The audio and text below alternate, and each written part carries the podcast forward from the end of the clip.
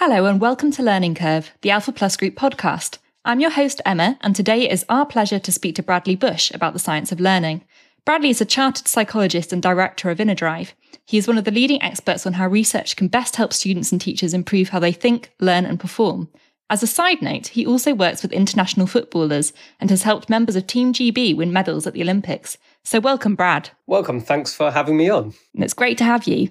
Now, given it's a sizable topic, I wonder if you could start by giving us an overview of what the key components are that sit behind this concept of the science of learning. Yeah, uh, I think what kind of got us interested in this area was there's some really interesting and powerful research out there to pretty much every question that you could possibly think of in education around what can help students learn. So, like the big stuff around how do we motivate bored students? Why do they forget things?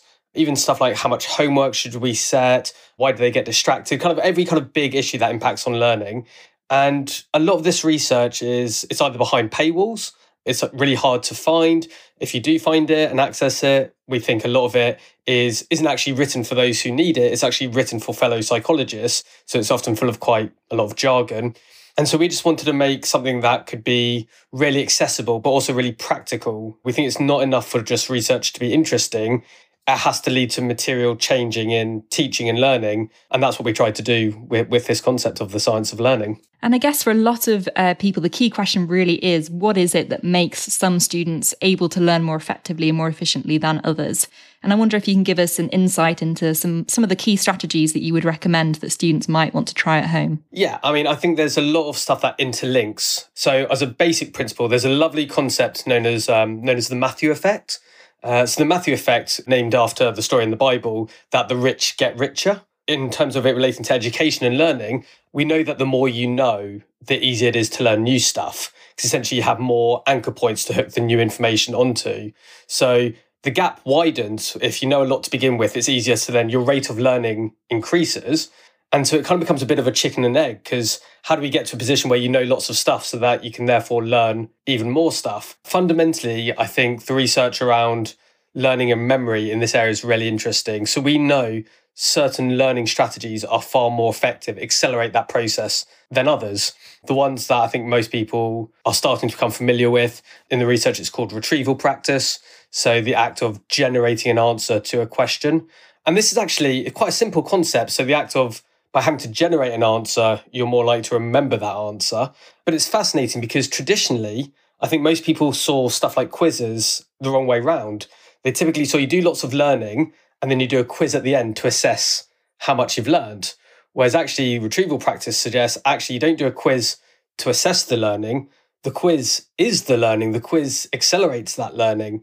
And when you start seeing in terms of that point of view, you get into really interesting teaching discussions around okay, how do we spend a large part of our lesson having the students generate answers to our questions? And then it throws up big topics like how much time should we spend on inquiry learning versus actually this kind of quite focused idea of building up knowledge so that you can then have more knowledge to explore with later on. So that's probably the, the main area that I think a lot of people are familiar with. Other big wins, I think there's lots of different little strategies, but the other big win, I think you're looking at concepts like spacing. So, on a very basic level, we know people tend to forget things at a faster rate than we'd all probably like, which is why the classic frustration that I think we've all had in education is I taught you this last week and yet you've already forgotten it. And often we take that kind of personally, like maybe I didn't teach it well enough. But often that's actually just human biology. It's kind of just how our brains work. And so then you get into concepts of, well, we need to revisit material and we need to re- revisit material regularly. And that's really interesting because you could kind of get away with not doing that when we had stuff like modular exams, because you just do topic one and then you do a test on topic one and the same for two and three. But whenever you have linear assessments, which is far more common these days, if you don't revisit material, if you just do topic one and topic two and topic three and so on, by the time you get to topic 20, everyone's forgotten topic one. You have to start from scratch again. So we have to then factor this into curriculum around how do we actively build in times to revisit material. And I think those two concepts are probably quite a sound principle for for the science of learning. That's really interesting. Thanks, Brad. I think the concept of using quizzes as revision in and of itself is, is really helpful. And actually, I think a lot of people have a negative sort of attitude or response to the idea of a, a, quiz or an exam. But actually, if you see it as a as a way to help you learn, I think that could be really helpful way of sort of repositioning it. Just going into a little bit more around memory, are there any sort of common pitfalls that you see students usually sort of tripping up on? Yeah, well, like the absolute curse of all this stuff, as a rough rule of thumb, is the more you probably like doing it, chances are the probably worse it is for your memory, like your ability to remember stuff. So, classic examples uh, researchers kind of consistently found that simply rereading your notes over and over again in kind of the vain hope that it will ingrain it into your memory. That tends to be quite a poor strategy. Likewise, highlighting is another one that gives kind of the illusion of learning. It's like, look how many colors I have of different topics, different sections I've highlighted. So therefore, it looks like I've learned something here. But again, the evidence shows that although short term it makes you feel good about your learning, long term people tend not to remember as much when they do those sort of strategies. The other classic one, which we get asked all the time by students, is should I revise whilst listening to music? And yes, music is it's good at the gym. So I listen to music on the treadmill because I hate the gym and I'm trying to block out the pain of being at the gym. And yes, music can improve my mood. But we know when you have to think hard about something and try and remember it, music, especially if it has lyrics, hinders that process. And and you'll know this is true is um, if you've been driving in your car and you know where you're going, you can have the radio on, you can talk to the person next to you. But the second you're lost and have to think hard, what does everyone do? Is they turn the radio off, they politely tell the person next to them to shut up because they need to think on what they're doing. And the same is true with learning. And so the stuff that everyone likes and prefers, they end up thinking that because they like it, it's good for their learning and memory. But actually, all the evidence says often that's not the case. Like, I always kind of half joke that, like, my toddler, he likes chocolate buttons for breakfast, but I know that's not what's best for him and I think the same thing happens for learning is it's it's meant to be a struggle and it's meant to be mentally taxing and it's not always meant to be fun. And that's I think a big trap that a lot of people fall into is they kind of say, I know what's best for me, but actually what they often mean is I know what I like and prefer. And that's where this stuff can sometimes become quite quite tricky, but also then quite important. Absolutely. I think that's where sort of research and evidence is, is really helpful, isn't it? Just to help us actually understand what the evidence shows in terms of what has the most impact and, and is is effective. And just continuing on that theme, is there anything you can tell us about in terms of sort of common myths that have been dispelled through research and evidence? I know there's been lots of different theories in terms of the science of learning in the past, and what have you learnt through uh, sort of looking at the research and evidence to date about myths that we can now sort of put to bed? Yeah, I mean, like probably the two biggest ones that we see, and it's sensitive because some people are really married to these beliefs, so they kind of often take it personally. The first one is about learning styles. So often these myths come from a really good place to start with. So the good starting place is we all have different personalities and experiences, and what necessarily works best for you might not necessarily work best for me. And that, that's probably true. And somehow this has morphed into the idea that you can kind of neatly categorize people into either like visual, auditory, or kinesthetic learners, and that we have to match how I teach to your personal learning style. And in doing so, we could hope you hopefully accelerate your learning not only has there yet to be one research paper that actually has found this, loads of research papers have found either a null effect or actually a detrimental effect. And we see this kind of detrimental thing happen all the time because we've heard students come to us and go, I can't do this because I'm a kinesthetic learner. And it's what starts in the good place of personalization ends up being a really safety net of I therefore don't have to try and put myself in an uncomfortable situation because it doesn't match my learning style recent surveys, even still, despite all the research, has pitched the number about 90% of teachers still believe if you match teaching to learning style tends to help. What does matter the most is the content. So if I'm teaching music, it's mad for me not to involve a lot of auditory learning because I need you to hear the music. Likewise, if you're doing geography and you want to illustrate vectors and maps, of course it's going to be more visual. So it's not to say we don't have these preferences, but what we do know is matching our style to everyone's unique preferences actually doesn't lead to much learning. So that's probably the main one. I mean, 90% I think is a huge, huge number. The other one that we see quite a lot of is, you know, this kind of whole myth that you're either a left brain or right brain person. And again, it came from a place like a kernel of truth almost. Like there were some nice studies back in the day where people had various forms of brain damage, so parts of their brains weren't firing effectively, and they wanted to see what skills they could and, and couldn't do. But again, it's kind of just been morphed into this idea I can neatly categorize you. You're one or the other. You can do this thing and you can't do this thing. And the truth is, we know both parts of our brain hemisphere coordinate and function together. So to say you're one or the other, again, it's one of those things that sounds nice, but probably causes much more harm and much more learning loss than it ever intended.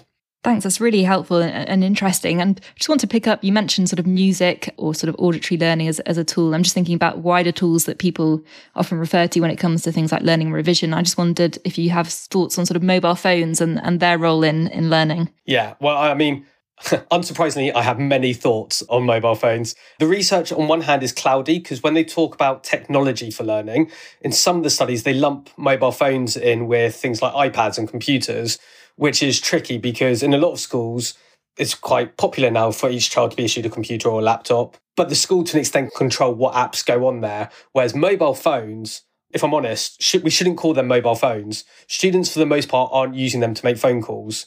Like for the most part, students are using them to do gaming, social media, or to access porn. And we have to be really honest about that. And the thought of giving a teenager unfiltered access and asking them to self regulate themselves, it's going to be really challenging. I think the biggest impacts on mobile phones are one, I think relating it to sleep. So we know people who use their tablets and their mobile phones late at night, especially with the backlight on full brightness tend to get lower quantity and lower quality of sleep. And I think there's personally a bit of a sleep crisis at the moment. I think it's fundamental to learning. And yet we know most students are getting nowhere near enough of the required amount. I think mobile phones play a big part in that. And then you've got all the basic elements of like just distractions and how they, I think the average time after distraction is about 20 minutes or something to get back on task for each distraction we get. And mobile phones are just this huge source of distractions. You've got safeguarding issues at school in terms of just like well-being and uh, care. But my favourite study on mobile phones, it was quite a long study. Um, I think they tracked various schools for a number of years, and they wanted to compare what happens if we ban mobile phones in schools, and we have a really strict mobile phone ban policy, to schools that have a kind of a moderate policy where they kind of discourage it, and schools that had no policy on mobile phones. And their measure of success was GCSE results in this particular study. And they found quite clearly schools who banned mobile phones had a significant improvement in GCSE results, even controlling for other factors. And what makes this study really interesting is when they then dig deeper into that data and that cohort, they found the students who get the most benefit of that mobile phone ban, so their GCSEs grades increased the most, are historically the struggling and the disengaged and the underachieving students.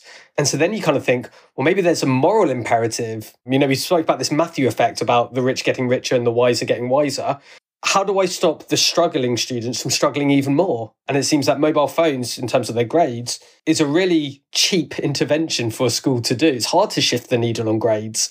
And yet you're talking about something that doesn't require much expense and much time. It just requires consistency and pushing through a bit of pain at the start. And for me, I just think it's uh, a, a no brainer. If I was starting a school from scratch, and I could do any policy I want, that'd probably be one of the first things I think I'd do. Seems like distraction is the key thing there and, and making sure that that's minimized. Do you have any other sort of top tips in terms of setting up the best conditions for learning? Yeah, the concept of managing distractions I think is really interesting. So there's been some nice impact on how we behave kind of in different contexts on different groups. So I was kind of say like my dad, he behaves very differently in a library to how he behaves when he goes to football because the unwritten rules of how you behave in these environments is so different.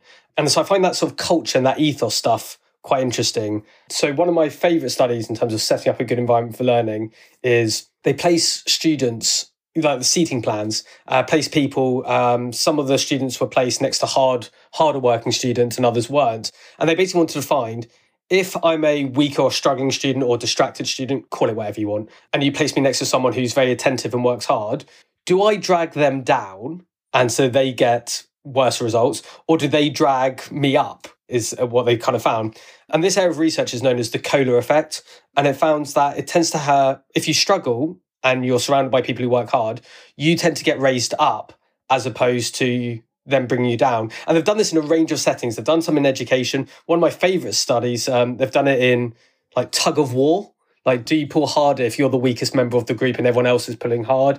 They've done it with a relay race. So you take your typical relay, which has four legs. The slowest runner tends to put in a better time when they're part of a quicker relay, even though their part's independent of everyone else, because that's the norm and the expectation. And I think thinking about seating plans and where do we position students given that, is a really interesting line of research that people could look into. Just picking up on that further, has there been much research into the impact then on those uh, sort of harder working students themselves in terms of sitting alongside those that perhaps struggling more? Yeah, uh, I think it's kind of almost similar to the mobile phone study in terms of they might not get too much movement either way, but they're kind of as you were but the net average increases because you've increased the struggling and the disadvantage. So it might not necessarily have a cost, but it certainly has a benefit. Thank you.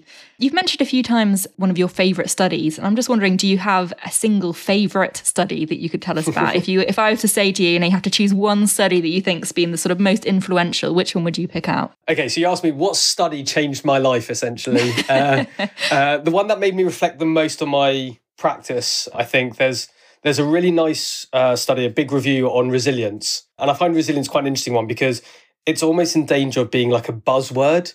Like we all want resilient students and it's easy to say, but like when you look at what does that actually mean in practice, you typically come up with cheesy assemblies and motivational slogans on posters, and yet that doesn't really lead to behavior change.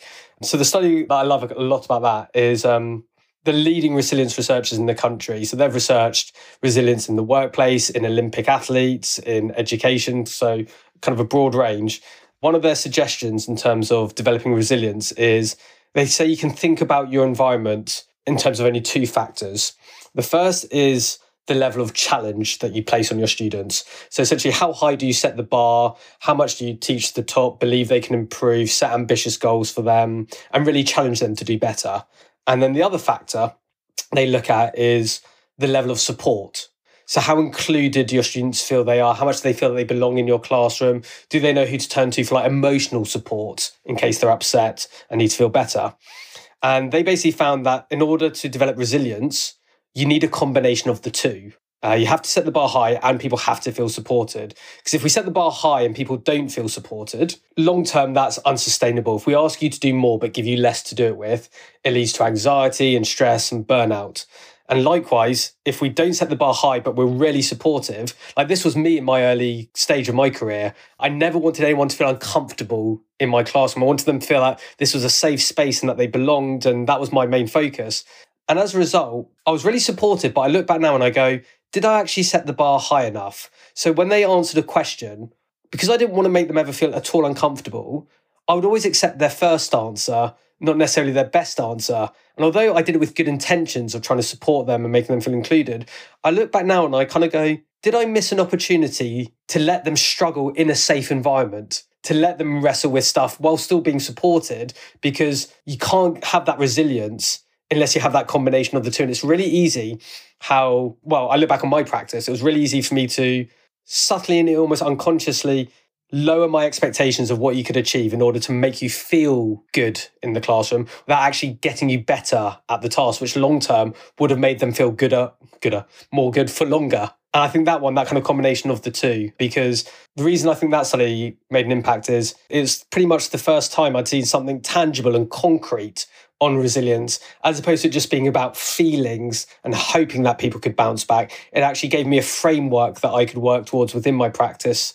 to be able to go, am I setting the right level of challenge? Am I setting the right level of support? And in that case, I can kind of be confident that I'm doing what I could to help them develop their resilience. Is there something that parents could take away from this as well, Brad, when they're, they're thinking about supporting children at home? Yeah, I mean, I think this is really the big next step for cognitive science and education, if I'm honest, because it started with we need to educate teachers, and I think a lot of teachers are becoming much more evidence based and research informed over the last five to 10 years. With seeing that filter down to students, going, here's how you should revise, and these are the things you can do.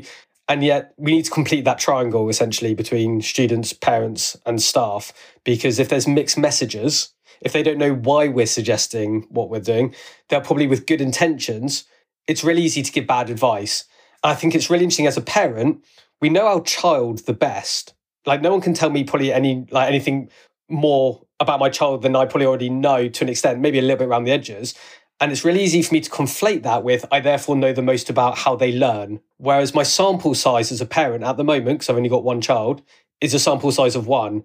And yet schools have been educating children for years and years and years. And so I actually think there is a bit of a responsibility for schools to educate parents on this, educating them about well, just how much impact does screen time have and how important is sleep?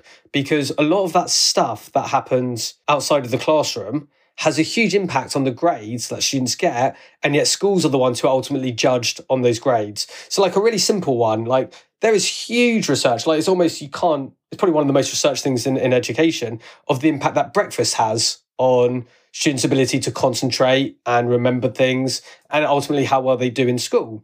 And yet, for a lot of children, they don't eat breakfast at home. And so we see more breakfast clubs popping up. But you can argue, is it the state's responsibility to feed all children as opposed to perhaps just the most vulnerable?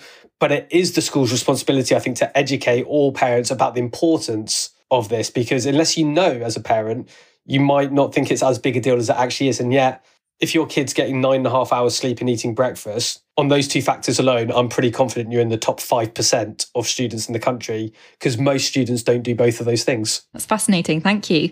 And just building on this idea of sort of learning from, you know, learning parents learning from the schools, I'm just thinking back to the beginning where I mentioned that you have a particularly interesting job working both in the education sector and in the sports industry. And I'm just wondering what could we learn if we were to look to the sports field as educators? So some of the parallels are interesting is you have this measure, this balance between learning, which happens between match day, and performance, which happens on match day, which is kind of similar to students have to learn and then perform in a one-off situation in their test. The biggest difference, I think, for me, I'll tell you the biggest difference before I tell you what I think we can learn from them is for the elite athletes we work with, I never have to convince any of them that winning a gold medal is of high value. Like they've chosen to sign up to that themselves. So then we just need to guide that motivation and direct it. Whereas school is one of the only things where we all want students to be intrinsically motivated to do well at school. And yet, for most of them, they don't have a choice if they should come to school. Like we tell them legally, you have to come to school. So it's not your choice. But I'd really like it if you were motivated to do this thing that I'm making you do. And so that's quite an interesting contrast. I don't think there's too many domains that challenge presents itself where I want you to be motivated for something that's not your choice really at all. So it's tricky. The one thing I think we can take a lot from sport, so this was quite popular at the London Olympics and it's since kind of mainstream now in sports, this concept of sort of what they call plan, do, review. So you can kind of break down performances. How do we plan as thoroughly and as effectively as possible before the event? How do we execute performance afterwards? And what does the debrief and the reflection look like subsequently? And this sort of plan do review, it's really interesting. If anyone's listening who's been following any of the research around metacognition, which things like the Education Endowment Foundation have highlighted as a really effective learning strategy, kind of intertwined with metacognition is planning, monitor, and evaluating, which is basically plan, do, review from sport. And so it's kind of saying, how do we help our students before they come to a task? How do I help them prepare to learn breakfast, sleep, reflecting on what skills they need to do and what knowledge they need to recall? How do I help them monitor their learning, so their self regulation and manage their emotions during? And how do I help them reflect on that learning afterwards so giving them high quality feedback and helping them receive that feedback. And I think there's some nice parallels there with the way elite sport does it and how I see more and more schools and educators trying to do it as well with their students. We've touched on lots of different interesting studies, varying from, as we just mentioned, mobile phones to sports to sleep. For teachers, parents, or students who want to engage further with psychological research, where would you recommend they start? Is this part where I get to plug my own uh, content here? um, so, it is hard because, as I said earlier, it is behind paywalls, and a lot of this research is full of jargon.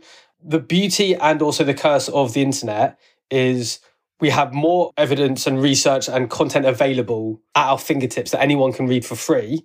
But the curse of that is because there's so much, it's hard to know where to start or what filter to apply. Fortunately, our publisher has allowed us to put, I think, a third of our studies from the book, so about 30 of them online for free, kind of these brief summaries so that's at innerdrive.co.uk.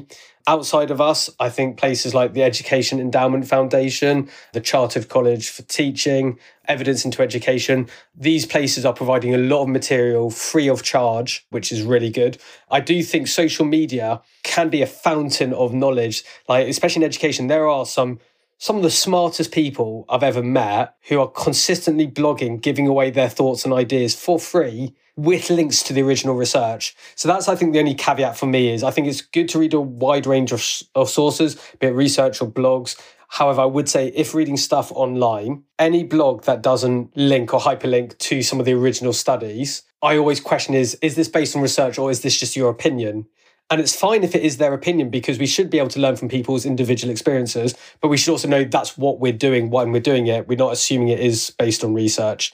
But those will probably be the the main places I'd probably recommend to to start with. Thank you. And I think that's a really important point about scrutinizing the sources and, and making sure that actually what you're reading does have a, a, sound basis to it. So thank you for, for raising that. No worries. And, and just on that note, one thing I'm finding a lot when people read about research online, I kind of call it the TripAdvisor effect at the moment. So people on TripAdvisor, they go on and they either hate their experience at that restaurant or hotel and they give it one star and they're like full of rage, or they love it and they give it five stars. No one's ever motivated enough to go on and go, yeah, it was all right. I'll give it three stars. So you kind of only get these extremes. And I think something similar does happen with research in education is it's really easy to go, this one study is the answer and we all just need to do this thing and this is the cure. And likewise, when there's conflicting research, as there always will be, and that's what we should want from research is contrast and nuance, it's really easy to go, this is debunked because this one study says so. And so you get that TripAdvisor of it either being brilliant or it being awful. And I think the more research you read, the easier it is to go, how does this one individual study fit in with the wider range and the context? And so I can kind of get that balance and not almost get swept up by a curse of the internet is clickbait headlines, which have to be an extreme to grab people's attention, that make it sound simple because it's almost certainly always more nuanced when you start scratching a bit deeper. Well, thank you very much, Bradley. You've definitely whet our appetite and, and got us interested to go and learn a bit more about all of these different topics. There's obviously a lot to learn. So, just a reminder if anybody does want to find out more, Inner Drive does have a website where there's plenty of resources, guides, and overviews of educational research that you can access. And I will certainly be heading there after our talk uh, today. But just want to say thank you very much for your time, uh, Bradley, and I'm sure we'll be speaking to you again soon. Oh, thanks for having me. It's been, been a pleasure.